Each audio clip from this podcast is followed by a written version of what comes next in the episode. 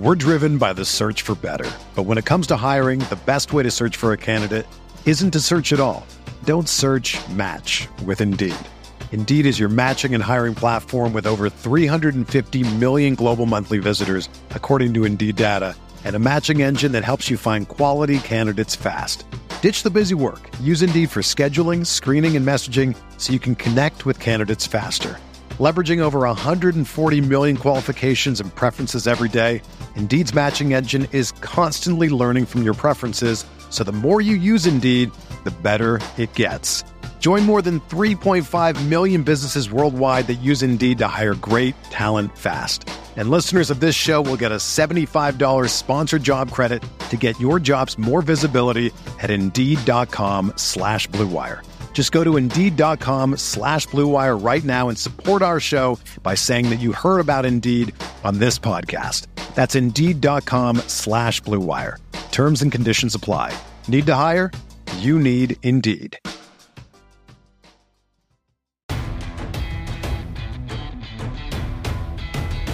The Chicago Bears select. Welcome to Picks for Poles, presented by The Bear Report, your number one source for everything Chicago Bears draft news, analysis, scouting reports, and more. Presented by Blue Wire Pods. And now, making their way to the podium, Andrew Freeman and Usayd Koshul. Welcome to Picks for Poles, a Chicago Bears draft podcast presented by the Bear Report and Blue Wire Pods. My name, of course, is Andrew Freeman, and I'm joined by my co-host Usayd Koshul. We record this episode on Thursday, August 31st here, and uh, by the time this episode is out, Usayd the month of August will be through. We're going to be in, in the month of September. Uh, week one is ahead of us. It is a really exciting time here um, as we transition from the preseason uh, to the start of the regular season. Um, you know, they're not going to be any games this week, obviously. Uh, college football starting up, which is a really exciting thing coming up. We, we had just had week zero, week one is starting uh, this upcoming weekend. So a lot of it's kicking into gear, which is really exciting. Uh, but before we get into the topic of today's episode, Usayd, uh, how you doing today, man? Yeah, I'm doing well. You're right. I mean, there is pretty much football is essentially back at this point. You know, you had a couple college games last week, Caleb Williams and USC making their regular season debut. Everything kind of gets into full swing this week. And then before you know it, you know, we're going to be sitting in front of our couches on Monday night watching the Monday night college game. And then two days later, we're going to be talking about Lions versus Chiefs. So it's pretty much here. Yeah, by the way, that, that Caleb Williams throw in that first game and just man, he, he's something else. I can't wait to talk about him a little bit more as we get deeper into the season. Um, but yeah, I mean, like you said, football, it's it's all the way back here. I got like all my fantasy football drafts lined up this upcoming weekend. Um, hopefully, there's no injuries that happen over the course of that time between the, the drafts and the start of the regular season. You'd hope not, but yeah, I, I'm just ready for the season to really start here. And uh, before we get to the season, obviously, let's talk about some of the events that have happened over the past week. And what happened over the past week is, yeah, we had another preseason game, the final preseason game for the Bears and their uh, loss to the Buffalo Bills. Um, but more importantly, uh, the Bears cutting down to 53 to their 53 man roster ahead of the season here. Uh, there were a, a, lot of a lot of moves that the Bears made to make the final cut downs here. Obviously, when you go from 90 guys on your training camp roster to 53 guys plus you know a practice squad, you know there there is going to be quite a bit of turnover there. Uh, and the Bears were very active in this um, just in, entire 53 man roster period. So before we get into any specifics here, what are some of your main takeaways from uh, just this entire last week or so Usayd? Yeah, it's all just been this major whirlwind. And if I'm going to be honest, I mean, this is a roster where, you know, the Bears clearly went ahead and through roster cuts, but also just waiver wire and via the trade market, they went ahead and pretty much said, okay, we know that we have a really young team. We know that we have this young roster that's ready to compete, one of the youngest in the NFL. But if you look at the Bears waiver wire cuts and then you look at the trade that they made for offensive lineman Dan Feeney, it was very clear that this team and this front office was trying to figure out how do we add more veteran experience and veteran depth to a roster that quite frankly does not have a lot of it at all. And that's where you get the guys like Trent Taylor, the punt returner, coming in, Dan Feeney coming over from the Miami Dolphins. And then you look at the defensive side of the football. Well, they went out and they signed Khalid Kareem. So it's a situation where the additions and subtractions the Bears made were kind of predicated on being able to add veteran depth and really look for well rounded players that could contribute in multiple facets of the game.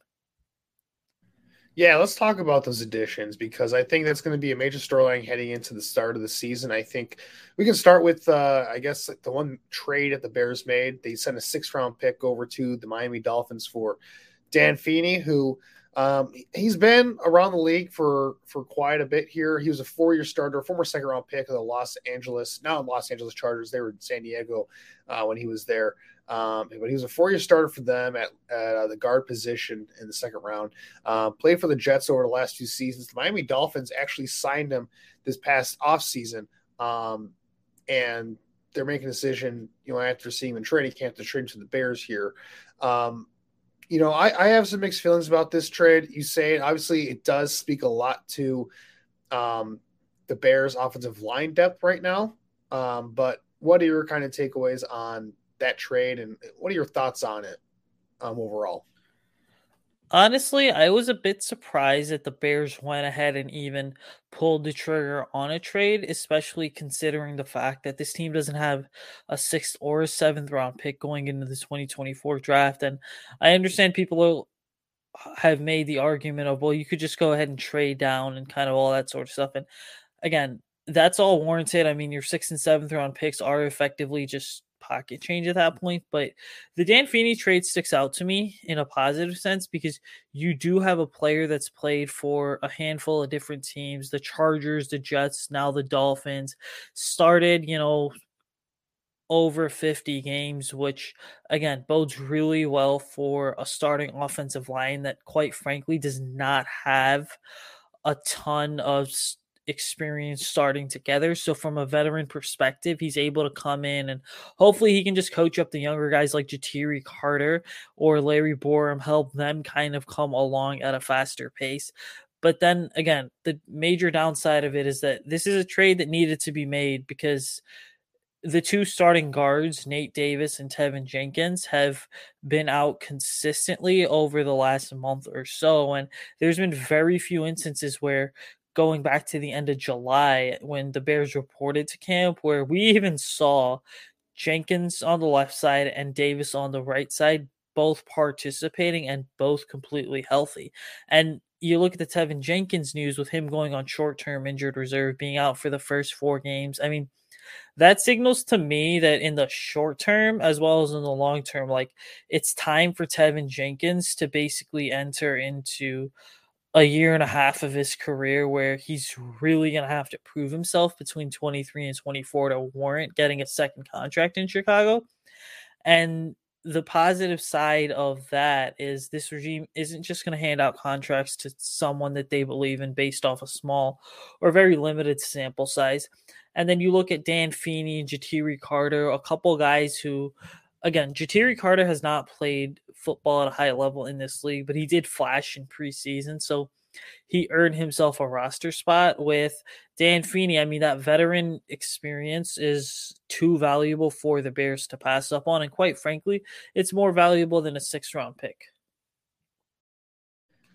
Yeah, there's a funny quote uh, from Justin Jones, who was a teammate of Feeney in, uh, with the Chargers, and he said that uh, Feeney, he loves football and he loves beer. Which, if you look at Feeney, you know he's got the the classic mullet. He just looks like a guy that um, he's this is a guy who's, not afraid to party. I mean, there, there's some some videos of him when he's in New York. uh, where he's he's chugging beers at uh, hockey games and whatnot. So he's he's definitely seems like a fun personality, um, and he seems like he's got that that nasty fun uh, offensive line personality that you want to have in your offensive lineman. Uh, now, in terms of what they're getting with the player, like if you look at the good, um, like you said, he's he's a very experienced player. Uh, he's played center and both guard spots, so he can play all three interior positions. So the versatility, you like that there, and he's a good fit for what they want to do on offense. He's a he's a very athletic offensive lineman who's a best fit in that outside zone scheme where he can get on the move a little bit, and you know not not the biggest you know people mover type of guy in like power schemes or inside zone or whatnot, but get him on the move. I think that's where where his best attribute is as a run blocker. Now, the, the negative sides of that is that Dan Feeney hasn't been particularly good in his career so far. Like I'm just and again, PFF they, they're not like perfect or anything when it comes to their PFF grades, especially for offensive linemen. But you just go down the line here. Uh, 2017, he was drafted as a rookie, 60.8 grade, which for a rookie is pretty solid. You know, pretty average. You know, starter right there is what you're looking at. But then 2018, 49 grade, 2019, 51 grade, 2020, 48 grade. That's his last year as a full time starter. So, you know, some, some pretty rough stuff there for him uh, when he's a full time starter. He had a pretty good, pretty good year for the Jets in 2021 though, but he only played like 184 snaps or like four games basically is what you're looking at. And then last year he barely played, um, but it was more the same for him in, in terms of his uh, production there. So yeah, F- Feeney, you know, I, I'm not too excited about it. To me, it speaks more to like the desperation right now of where they're at with their interior guys. Like you mentioned, like Teven Jenkins is going to be out for the first four weeks of the season. You know, they're they're going to miss him at that left guard spot for sure. Um, you know, you're going to have Cody Whitehair at left guard probably, and, and Lucas Patrick filling in at center. But Lucas Patrick, he's been dealing with injuries all training camp. I mean, Nate Davis, like, man, like when, when isn't he out with some type of injury here and there, right? Um, so it's just like, yeah, they're they're they're banged up in, in the middle there, and then even like Doug Kramer, he just went down, I think, on injury reserved as well. So they're they're banged up in the interior, especially at that center spot. And Feeney, he offers them some versatility right? So where he can play center, he can play guard, he knows the system. Um, and yeah, I mean, and he's going to be cheap too for the season. He's only like a one year deal, no guaranteed money attached as a minimum contract. So from that standpoint, I get it. I'm just, I don't know, like a six round pick's not not much. I get it. Um, and really, those things are dart throw picks anyway. But I don't know, is is Feeney any better than like? I hate to say it because this guy's like the boogeyman for Bears fans, but like, is he any better than like Sam Mustipher, who's out there as a free agent right now, or you know, a whole litany of other like replacement level, you know, backup offensive linemen? I don't know. I know a lot. Again, I'm not advocating for the Bears. Like, trust me, I'm not advocating for the Bears re-signing Sam Mustipher and bringing him back or anything. Like, I don't want to see him in a Bears uniform either, necessarily. But like, they're similar tiered players in my opinion. So the fact that you're giving up a six round pick like that from a value standpoint, it's like I, I don't know. It, again, it's a six round pick, but that part's not great to me. But overall, I think this is kind of like a bigger discussion for their offensive lines in general. Just speaks to the fact that they're a little bit banged up right now. They're not feeling really good about the depth. I would like them to have a little bit more confidence in Ja'Tyre Carter to be able to step in at center if he had to. I know he's been playing exclusively right guard in training camp though. So, you know, what are you going to really do with that? But yeah, the Bears they they've made some other additions on the waiver wire um, as well, and we can talk, kind of get to the to, uh, I think the most notable ones. Um, when you look at the defensive line, uh, they made a pretty pretty significant um, addition here with the addition of Khalid Kareem, who's been on the Indianapolis Colts uh, over the past two seasons. He was a draft pick by the uh, Cincinnati Bengals, and what's notable here is that they ended up cutting Terrell Lewis to bring in Khalid Kareem. So Khalid Kareem is basically taking Lewis's roster spot here, and Trevis Gipson's, by the way, um, if you want to mention that as well. So, what do you make of the defensive line shuffle that's uh, going on with those uh, couple moves? I mean, there's a clear message that this regime is trying to send by cutting Trevis Gipson, cutting Terrell Lewis, to bring in Khalid Kareem, is that number one, no one on the bottom of the roster is safe. But number two, just because you perform in preseason doesn't necessarily mean that you're guaranteed anything with us. And then number three, we feel as if Khalid Kareem can be a player who's effective in our room of pass rushers where everybody again is required to do something really different. Now, the key thing that sticks out about the Kareem addition to me, and I'm paraphrasing from Ian Cunningham here, but Ian Cunningham, the assistant general manager, pretty much alluded to how the Bears personnel department felt as if Kareem was just a better fit overall in the run and pass compared to Terrell Lewis. Now, the opposite is also the same.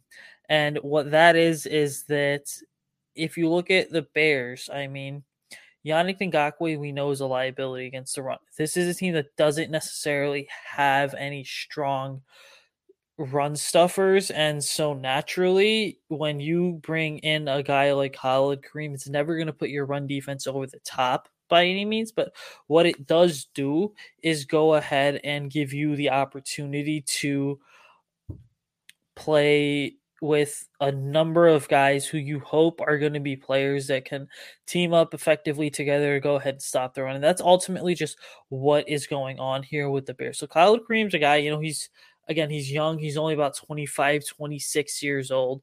You know, certainly fits what the Bears are looking for in a 4 3 defense if end. Now, the thing is, he hasn't really been incredibly productive throughout his career, but there is a high motor there that I think the Bears certainly fell in love with. That they're like, we need him compared to a guy who is just going to go out and kind of be close to making plays. We need someone who can be a surefire finisher. Yeah, Kareem's uh he's an interesting player. So he's kind of like the polar opposite of a Yannick Ngakoue, right? Where we talk about Yannick Ngakoue, um, not a guy who's going to defend the run very well, but a very good pass rusher, um, and, and, has been a very good pass rusher for you know ever since he got into the NFL, right? Back in like 2016, 2017, where whatever year he got drafted. I think it was 2016 he got drafted originally. Uh, but Khalid Kareem, you know, he's drafted in 2020 as a fifth round pick, and he just really hasn't played a lot um, throughout his career. Um, you know, he only had 259 snaps in 2020 as a rookie. That went down 110 in 2021. Only 60 snaps last year with the Indianapolis Colts. And it's notable for the Indianapolis Colts because they do have some talented players on the defensive line, but it's not a particular like standout defensive line or thing. So the fact that he's not earning, you know, a ton of snaps on these units, which are albeit good units for the most part, you know, it you know, he is what he is, right? He's a rotational player, he's a backup you know, he's not somebody that's going to come in and like change the entire outlook of your defensive line. But what he does do very well is that he is a fantastic run defender on the edge. You know, he's a big body guy. He's like 6'4, 270 pounds. You know, not a great athlete by any means, but he's very strong at the point of attack. He's got good, you know, strong, solid hands to be able to stack and shed and uh, set a good edge. And so, so where I think this ends up where his roles in this defense is going to be is that, you know, Yannick Ngakoue, he's probably going to be playing more of a rotational pass rusher role. I know the Bears have consistently said that they see him as a three down player, and I just I don't buy that. I really don't buy that, right? Because anyone who's watched Yannick Ngakoue's uh, run defense over the years knows that this guy is just a liability on first and second down uh, when you're in obvious run or not obvious run situation, but when you're in more of a run situations there, and teams are going to target him uh, in, the run game. So where Kareem is useful is that he can come in on those early downs, set the edge very well, eat some snaps up on those early downs, and defend the run, and then you can you know cycle in Yannick Ngakoue to come in and rush the passer um, as a wide nine on you know second and longs and third downs and obvious passing situations. So I think from a you know role standpoint, I think this makes a lot of sense. Now, you know, from a talent standpoint, I do question a lot of things because you know the Bears they have let go of two guys and Trevis Gipson and Terrell Lewis who have shown some juice off the edge as pass rushers. And you look at the rest of this edge room right now. So the, the edge room for uh, the Bears, you have Ngakoue, you got DeMarcus Walker, who's kind of like a hybrid player anyway. You got Dominique Robinson, who, uh, you know, fifth round pick last year for the regime, so they're not going to give up on him just yet. You know, I haven't really seen much from him in preseason or training camp, to be honest with you, as a pass rusher. And then they brought in Rasheem Green on a one year deal this offseason, who, again, I, I also haven't really seen much of note from him. So I do find it interesting that they are valuing the run defense aspect of this of this uh, you know defensive end room with Kareem here, but the pass rush when you look at the rest of this room compared to the guys they've let go, to me you see it, it kind of leaves a bit to be desired compared to the other options available to them. And you really talk about the other options. I mean, there's no star pass rusher that is available that the Bears can go ahead and trade for. On the open market, you have incredibly slim pickings. Like the fact that Yannick Ngakoue signed for one year, 10 million as late as he did into training camp just kind of signals how barren the cupboard was in the open market for these pass rushers, right? It, it, it's one of those situations where the Bears pretty much waited until the last possible minute to sign Ngakoue because they knew that they were going to get him at a significantly cheaper price compared to having signed him three to five weeks earlier. And you're right about Terrell Lewis and Trevis Gipson. I mean, again, those are two guys where I wasn't surprised to see Trevis necessarily cut just because if you ultimately look at him as a player i mean the reality for that is just very simple is that he's had some flashes here and there but when he was at the university of tulsa he was playing 4-3 defensive end and then he gets drafted by the ryan pace matt nagy regime kind of spends 2020 going ahead and um converting himself into a 4-3 into a 3-4 outside linebacker and then he goes ahead and now he's in a situation where you know he didn't really produce last year. Did produce in 2021 but again it's just never really been enough for him to kind of go ahead and warrant sticking around on the roster. And then you look at Terrell Lewis. Yes he's a player who came in and instantly fans sort of fell in love with had a really solid camp but whatever the Bears were thinking here I mean they better be darn confident that guys like Rasheem Green and Khalid Kareem, and especially the biggest wild card of all is Dominique Robinson, that those guys end up having major breakout seasons for this team to kind of solidify that pass rush. Because you're right, it does leave a lot to be desired. We're driven by the search for better. But when it comes to hiring, the best way to search for a candidate isn't to search at all. Don't search match with Indeed. Indeed is your matching and hiring platform with over 350 million global monthly visitors, according to Indeed data, and a matching engine that helps you find quality candidates fast. Ditch the busy work. Use Indeed for scheduling, screening, and messaging so you can connect with candidates faster. Leveraging over 140 million qualifications and preferences every day, Indeed's matching engine is constantly learning from your preferences, so the more you use Indeed, the better it gets. Join more than 3.5 million businesses worldwide that use Indeed to hire great talent fast. And listeners of this show will get a $75 sponsored job credit to get your jobs more visibility at Indeed.com slash BlueWire. Just go to Indeed.com slash BlueWire right now and support our show by saying that you heard about Indeed on this podcast. That's Indeed.com slash BlueWire. Terms and conditions apply. Need to hire? You need Indeed.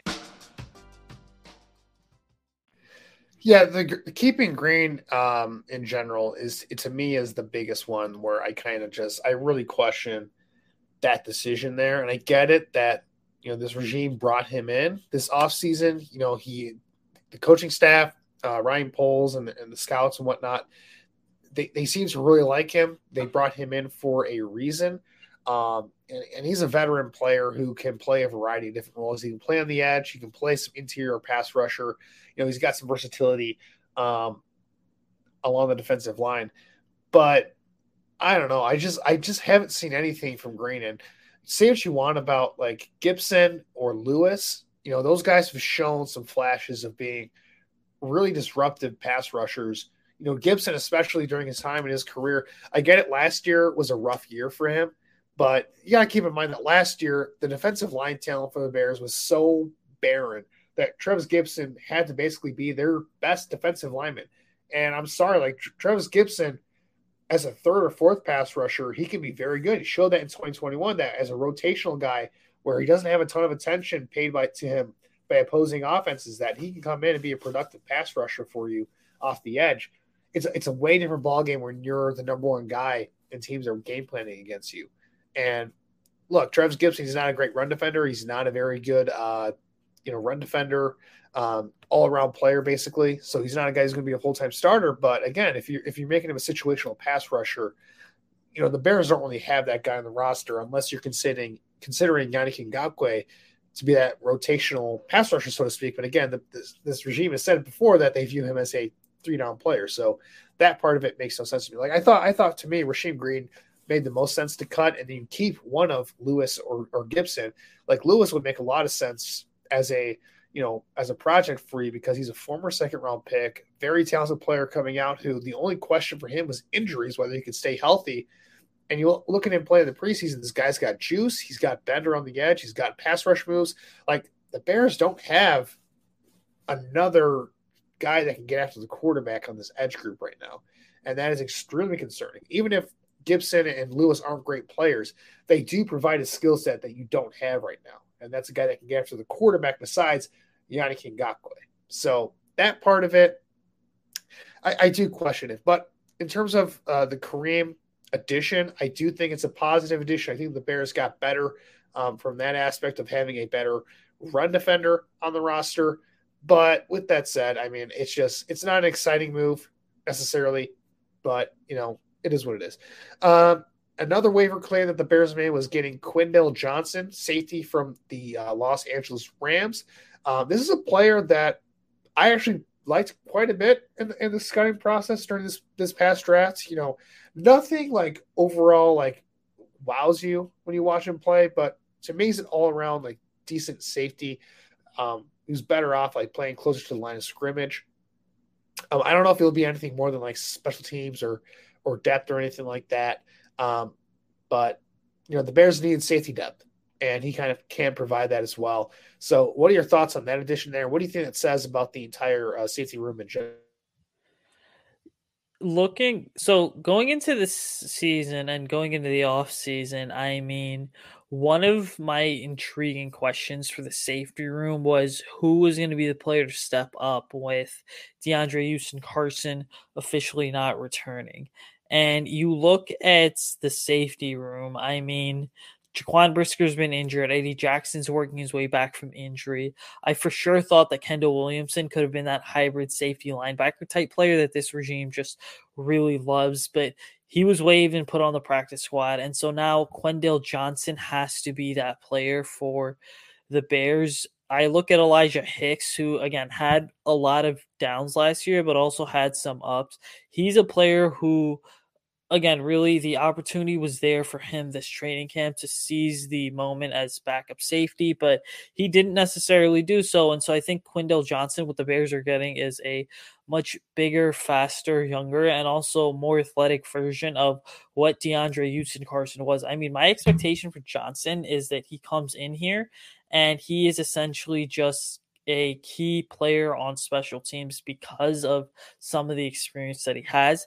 He's never going to be this major starter by any means, but he is a player who you can line up at strong safety next to Eddie Jackson because he does play with this fast and physical tenacity. Yeah, and the Bears don't need, you know, another starting safety. They have Jackson, they got Brisker. They just need some guys that, if those guys go down for any reason throughout the year, that they need somebody that can come in and play, right? And Johnson, you know, will he be that much of an upgrade over guys like Elijah Hicks or Williamson, who they just drafted in the seventh round? They just cut AJ Thomas uh, to bring in Johnson, so you could say maybe he's an upgrade over AJ Thomas um, in the short term. But um, I mean, yeah, there's a reason why he couldn't make the the Rams uh, roster, which is maybe one of the worst defensive rosters in the NFL outside of Aaron Donald.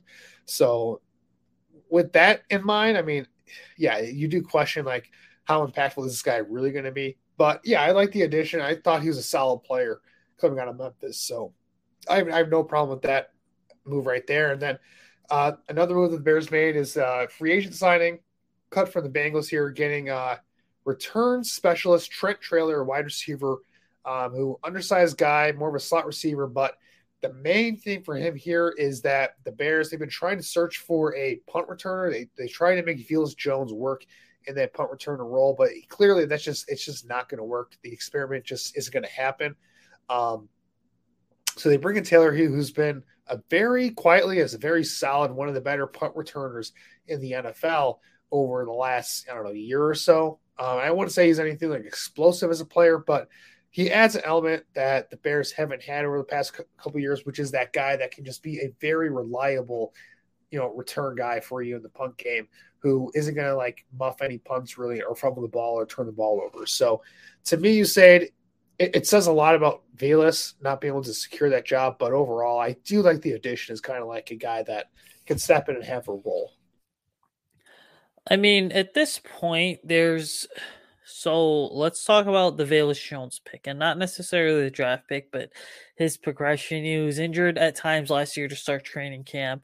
During his rookie season, his first actual regular season in the league was just mediocre at best.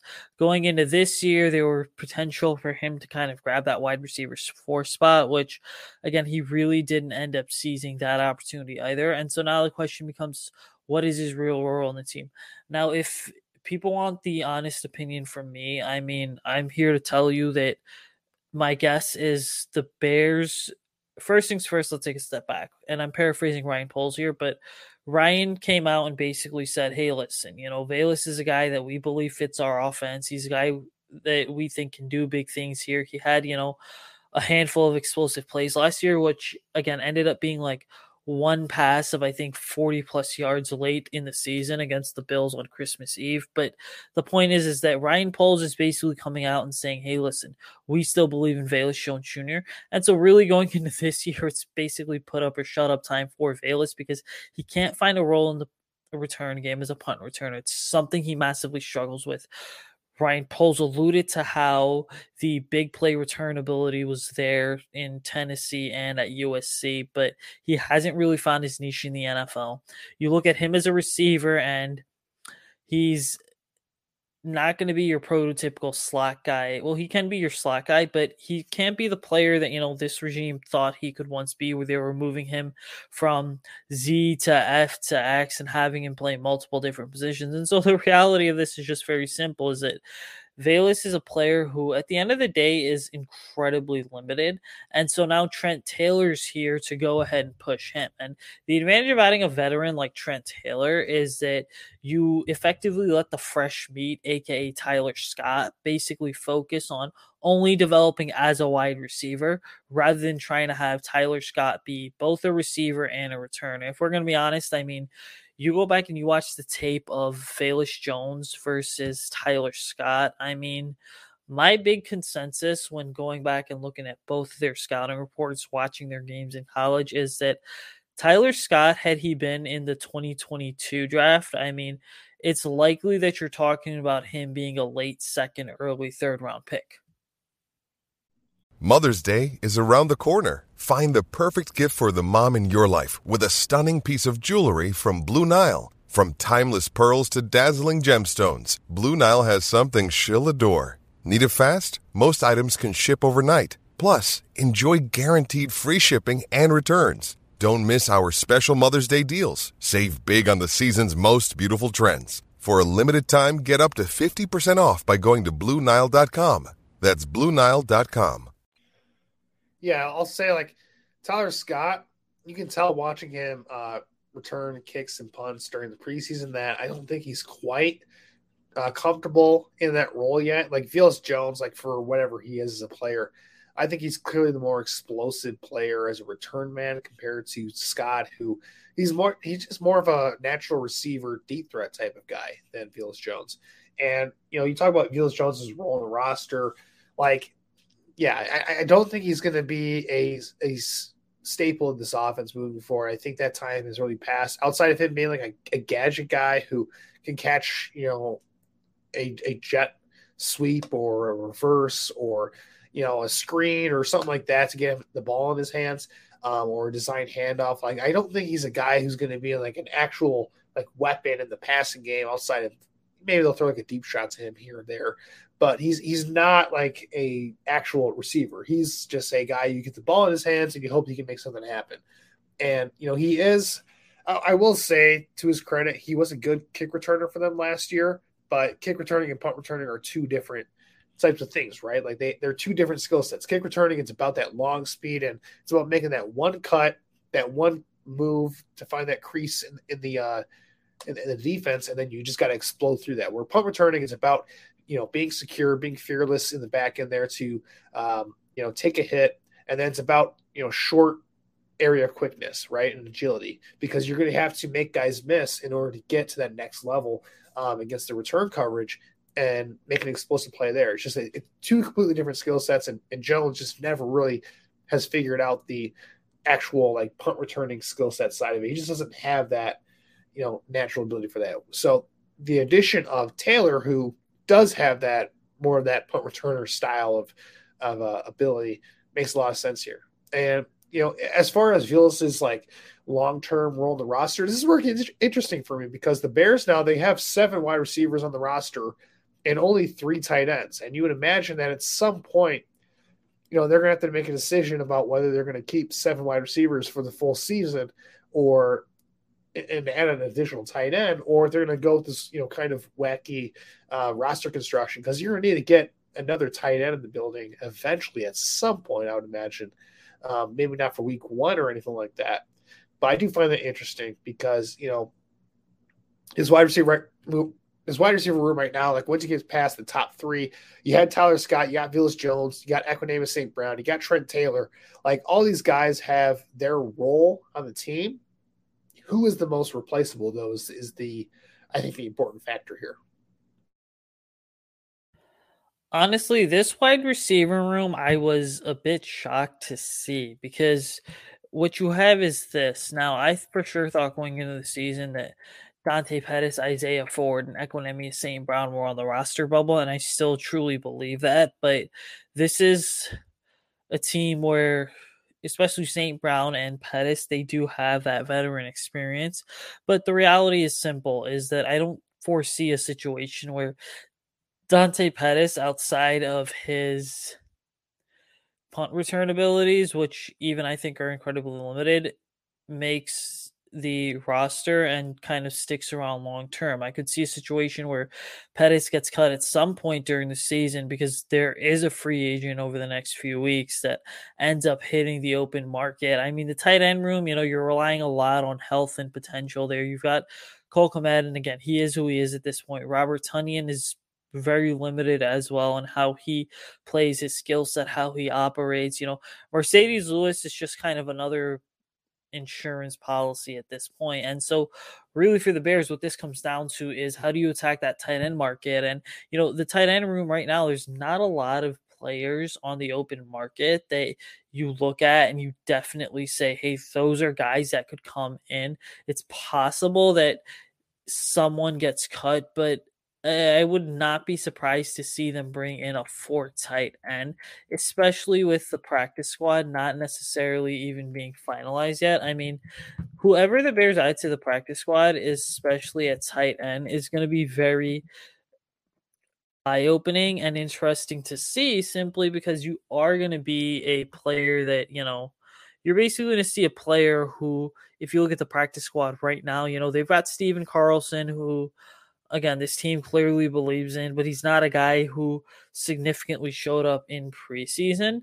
But he did have, you know, again, the one play down the seam in the third preseason game against Buffalo where he dropped what should have basically been a give me wide open touchdown pass in a preseason game. Like you don't get more open than that in the NFL. So for Stephen Carlson, there's potential, but that matter is just how do you go about cleaning up the mistakes and honing in on the details. Yeah, if they are going to make an addition here, I'll throw out one name who's a kind of a draft crush of mine. Is that was uh, Zach Kuntz, who was an undrafted free agent, went to the New York Jets. Just freak athlete, um, you know, really good natural receiving ability. And it sounds like he had a pretty good camp with the Jets. It's just that they have such a deep tight end room there that he wasn't able to crack the roster there. I think he's signed up for their practice squad. I could be wrong, but I wouldn't mind like saying like, hey, like we need another receiver in the room. Like Cole Kmet and Marcedes Lewis are fine, like inline blockers um, for this room. Let's get a, let's get another receiver in here and maybe see if there's any untapped potential with a guy like that. Like I would take a flyer on him. I would just personally, but I don't know. We'll see what happens there with that fourth tight end spot. It's it is going to be interesting. Um, and as we break this uh, roster down here, Usayd actually before we get to that, um, you know, we, we mentioned a few of the names that have been added here. Um, but you know, there there were some key guys that were cut. We talked about a couple of them already. Before we break down the roster as a whole, you said any any like surprise cuts um, or any, any notable guys that you want to touch on real quick. Yeah, I mean, you look at Travis Bell as well as um, Kendall Williamson both being cut. Didn't anticipate that happening. Greg Stroman Jr., the defensive back, kind of got cut. Well, he was cut along with Micah Baskerville, the linebacker. Both of them being cut and then being signed back to the practice squad. You ultimately look at it. I mean, I thought that those two were players who had some solid training camp practices as well as just overall performances in the preseason. You know, one guy that I look at and I say, I'm not sure why this guy's even on the roster at this point let alone the practice squad, is Nsimba Webster. I mean, there's no point in keeping him around. And then, really, for me, the most intriguing name on the practice squad is easily going to be Jalen Hearns, the or Jalen Harris. I'm sorry, the defensive lineman. He plays with a high motor, had, brings a lot of high energy to the table. So there is a lot of intriguing and interesting young talent to watch here. But unfortunately, I mean, those guys are only going to get their shot if someone in the regular season ends up going down. Even that, then it's going to take them time to get up to speed. So this is a practice squad where there's a lot of low risk, high reward type of players. Yeah, the Travis Bell um, is interesting putting him on the practice squad. That leaves the Bears with four defensive tackles on their 53 man roster. Now, you could argue that Demarcus Walker and Rasheem Green are kind of pseudo defensive tackles with what they can do on third downs and whatnot. So, you know, kind of a, a minor thing right there. So, yeah, I think those are a couple of interesting things you bring up there.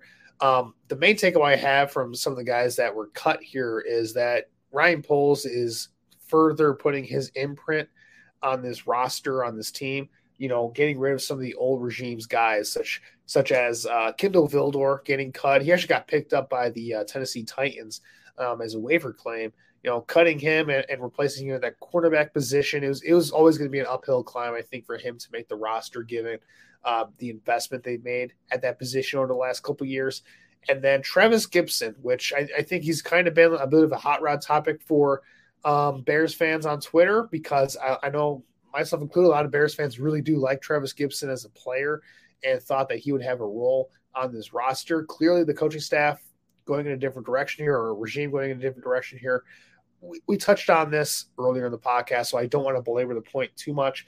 But yeah, I mean, this was a bit of surprise. I wouldn't say it was a surprise because it always felt like throughout camp that you know this regime wasn't really giving Trevis Gipson a fair shot at winning a job. It always felt like um, they were doing anything in their power to, to find an excuse not to bring him back um, on this roster. Um, which, if you're watching any like any of the practices or any of the games, like you watch him play, and he's clearly like the best pass rusher they have at that edge spot. I know he's going up against backups most of the time, but like he was just dominating backups, whether it was in practice, whether it was in games. Like clearly was on a different level from those guys, which is what you want to see from a guy going into his fourth year. And even against when he got chance against the starters, like he played pretty well against like starting tackles too. So it wasn't just like he was bum slaying against a bunch of guys that aren't going to be on NFL rosters, um, you know, for this season. Like he he did have some production against you know guys that are going to be playing this year in the NFL, but clearly this coaching staff they want to go in a different direction. Like Ryan Poles cited that like the reason why they moved on was because of scheme fit, um, or like you know, yeah, scheme fit basically. Which I don't know. In today's NFL, like there there really isn't much of a difference between like four three edges and three four edges, depending on most defenses. Like they're mostly all the same. Like nickel is the new base. Like you're always going to have four down linemen. Um, most of the time for defenses, like So I, I, thought that was a pretty weak excuse in my opinion. I, to me, they just to me it always seemed like a situation where they always were planning on going in a different direction, and I would have rather they just tried to, you know, if they were always going to cut him, like why not just move on from him early in the offseason where maybe you could have gotten a pick or something back for him, or or something like that. I don't know, but he's he's with the Tennessee Titans too. They picked him up. Um, he should he should be playing a pretty significant role as a rotational guy uh, for their their defense there theoretically a better fit as they're more of a 3 4 team, which Trevis Gipson himself has said that he, he kind of thought that was going to be a better fit for him. So, um, yeah, we'll see what happens there. But let's go over this roster here and just give our general thoughts here to kind of close out this podcast. Um, so, quarterback, the Bears right now have three quarterbacks on the active roster Justin Fields, Tyson Bagent, and Nathan Peterman. Uh, that's the other storyline here. Like Tyson Bagent winning the uh, quarterback two job officially. Uh, the Bears cutting PJ Walker that's pretty significant. We can get into that here as we go along here. But just to finish this out here, uh, four running backs here Khalil Herbert, D'Onta Foreman, Roschon Johnson, Travis Homer, and then fullback Khari Blasingame. Uh, seven wide receivers, like I said DJ Moore, Chase Claypool, Darnell Mooney, Tyler Scott, Velus Jones, Equanimeous St. Brown, Trent Taylor. At tight end, only three tight ends Cole Kmet, Robert Tonyan, Marcedes Lewis on the offensive line, they have eight on the active roster, but also got to keep in mind they have two on the uh, injured reserve right now with Teven Jenkins and Doug Kramer. But those eight guys on the roster right now are Braxton Jones, Cody Whitehair, Nate Davis, Darnell Wright, Ja'Tyre Carter, Lucas Patrick, Larry Borom, and Dan Feeney. And then he goes to the defensive side of the ball. Uh, on the defensive line, uh, defensive end, you got Yannick Ngakoue, Demarcus Walker, Dominic Robinson, Rasheem Green, Khalid Kareem, defensive tackle Justin Jones, Andrew Billings, Gervon Dexter, Zach Pickens at linebacker. Uh, you got Tremaine Edmunds, TJ Edwards, Jack Sanborn, Noah Sewell, Dylan Cole. And then in the secondary at cornerback, you got Jaylon Johnson, Kyler Gordon, Tyrique Stevenson, Terrell Smith, Josh Blackwell, Jaylon Jones. And then at safety, Eddie Jackson, Jaquan Brisker, Elijah Hicks, and Quindell Johnson. And then we can't stop without going over the special teams. Patrick Scales as your long snapper, Cairo Santos as your kicker, and Trenton Gill as your punter. So overall, going through this entire roster here, any last thoughts here um, before we kind of close things out? You know, I would just say this. I mean, if you were to look at this roster and talk to me about strongest positional groups, I would definitely say that running back and wide receiver are up there. We know what the wide receiver room consists of. You've got Darnell Mooney, Chase Claypool, as well as DJ Moore. That running back room, I mean, it is a bit of unknowns in terms of Khalil Herbert, D'Onta Foreman, Roschon Johnson, and Travis Homers. Now, I say unknowns because we know what some of these guys can do, but also the reality of is we don't know what this backfield is going to look like in terms of how dynamic it is going to be. All three between Herbert, Foreman, Johnson, and then really Travis Homer, who's more of a special teams guy. But the first three, Herbert, Foreman, Johnson, are players that can certainly bring the energy and have home run hitting ability.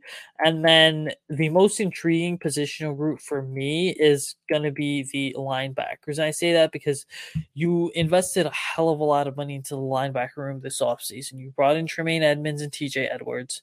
You drafted Noah Sewell. Jack Sanborn, being a local kid, returns from injury. And so now, really, the big question kind of becomes is what is Noah Sewell's role going to be? And can Tremaine Edmunds and TJ Edwards, along with Sanborn, but really Edwards and Edmunds, can those two ascend to becoming one of the top linebacker duos in the NFL?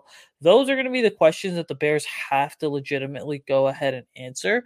And that linebacker room, I mean, we're have to be honest, this has not been making storylines between Tremaine Edmunds being out, TJ Edwards training camp, Jack Sanborn being in and out, and then the biggest thing of all, Noah Sewell's physicality. It just has not been making headlines the way that it probably should be. And that's because it's been overshadowed by the injuries of the offensive line, the quarterback play, the wide receiver, and as well as the lack of pass rush.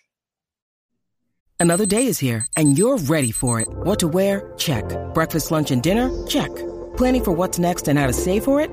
That's where Bank of America can help. For your financial to-dos, Bank of America has experts ready to help get you closer to your goals. Get started at one of our local financial centers or 24-7 in our mobile banking app. Find a location near you at bankofamerica.com slash talk to us. What would you like the power to do? Mobile banking requires downloading the app and is only available for select devices. Message and data rates may apply. Bank of America and a member FDIC. Yeah, that linebacker room, you know, on paper, I do think it is the ta- most talented unit on the roster in, in terms of the defensive side of the ball. Um, like you said, like Tremaine Edmunds, you know, I, I am interested to see, you know, how he plays in this defense because, because clearly Eberflus, he has a type for what he looks for in linebackers. And, you know, again, the Bears, a lot of this was kind of out of their control because they were never going to pay Roquan Smith um, the type of contract that he ended up getting from the Baltimore Ravens. That, that was just, in my opinion, that was just never going to happen um, based off of what we've seen from Ryan Poles and his tenure so far. Um, but, you know, they made the active decision to move on from a guy like Roquan Smith, who is one of the top three to four linebackers in the NFL, you know, a blue chip player in the NFL.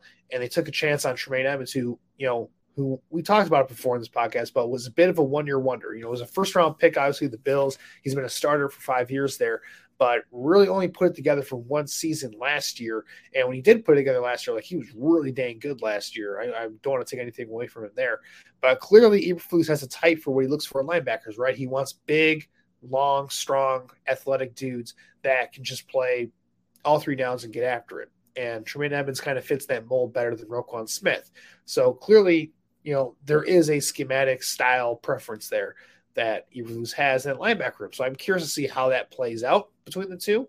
Um, and then, you know, just overhauling the rest of this uh, this uh, position group as well. When you look at TJ Edwards, who is a very balanced three down linebacker um, hometown kid as well, right? Uh, you already had Jack Sanborn, who played well for you last year as an undrafted free agent. You brought in Noah Sewell, who looked pretty solid um, in the fifth round. Who looked pretty, he looked pretty solid in the preseason from you know what I was watch, watching him out there. Um, and then obviously you have Dylan Cole, who is more of a special teamer guy anyway, not going to really factor too much on the field for them on defense. And then offense, like I agree, like wide receiver, it is the most talented room on this Bears roster right now, in my opinion. Like DJ Moore, like for the preseason games, like he looks like that dude, and I think he's a guy that has the potential to really change the entire outlook of this passing attack. But you know, Darnell Mooney would know what he can offer to your offense, especially with his connection with uh, Justin Fields. You have Chase Claypool, who was making plays in training camp before he went down with an injury, um, was looking pretty good there. We know that Tyler Scott, you know, he's got some flashes there. Equanimeous St. Brown's like a fifth wide receiver is fine, and then you got you know return specialists in Velus Jones and Trent Taylor. So I think it, that is a very talented, balanced room um, in that wide receiver group.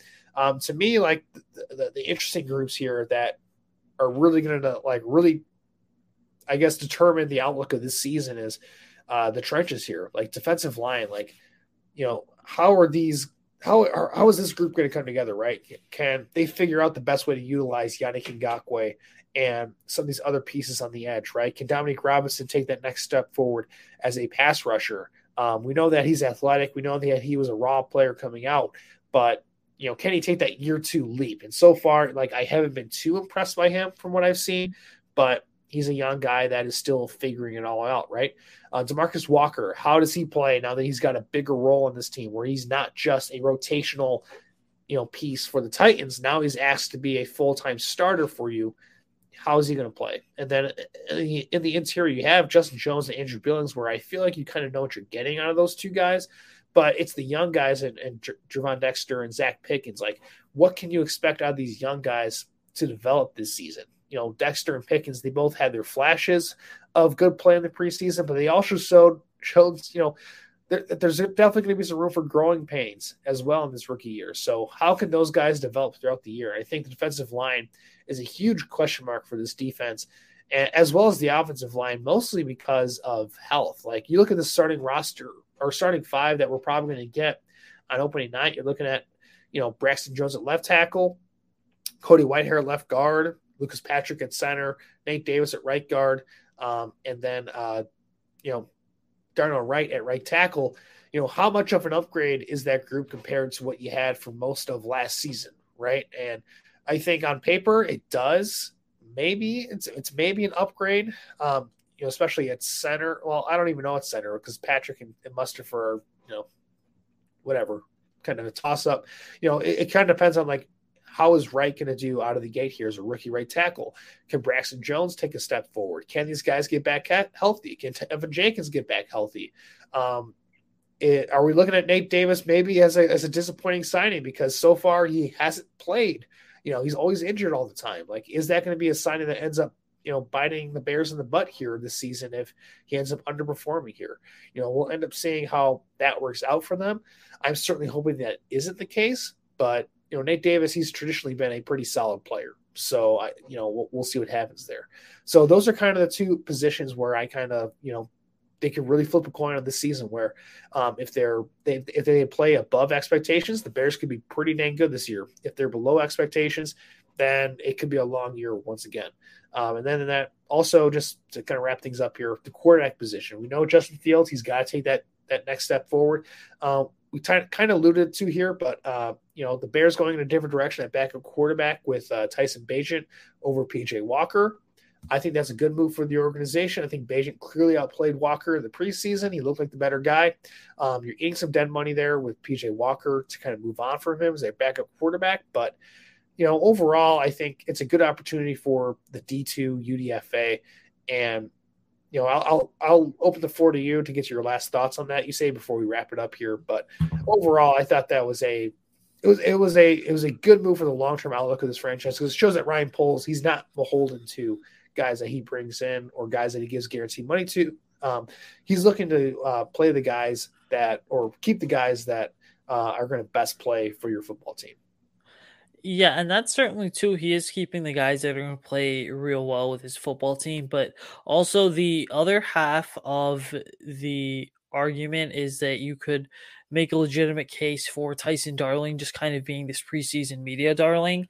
And really, once the games get going and the games start counting and defenses are moving at full speed and he's lining up against, you know, all pro defensive ends and defensive tackles and pass rushers and middle linebackers that you are likely going to see him struggle just a bit. Now, he has all the intangibles that you need to play at a high level pocket poise accuracy, you know, ability to kind of navigate the pocket, complete those short, easy throws. You know, arm is not the strongest thing in the world, but it's certainly serviceable. So it's a situation where, you know, he still needs a lot of time to just sit and develop before he's considered to be a legitimate backup quarterback. And this is, again, the Bears franchise rolling the dice on him big time.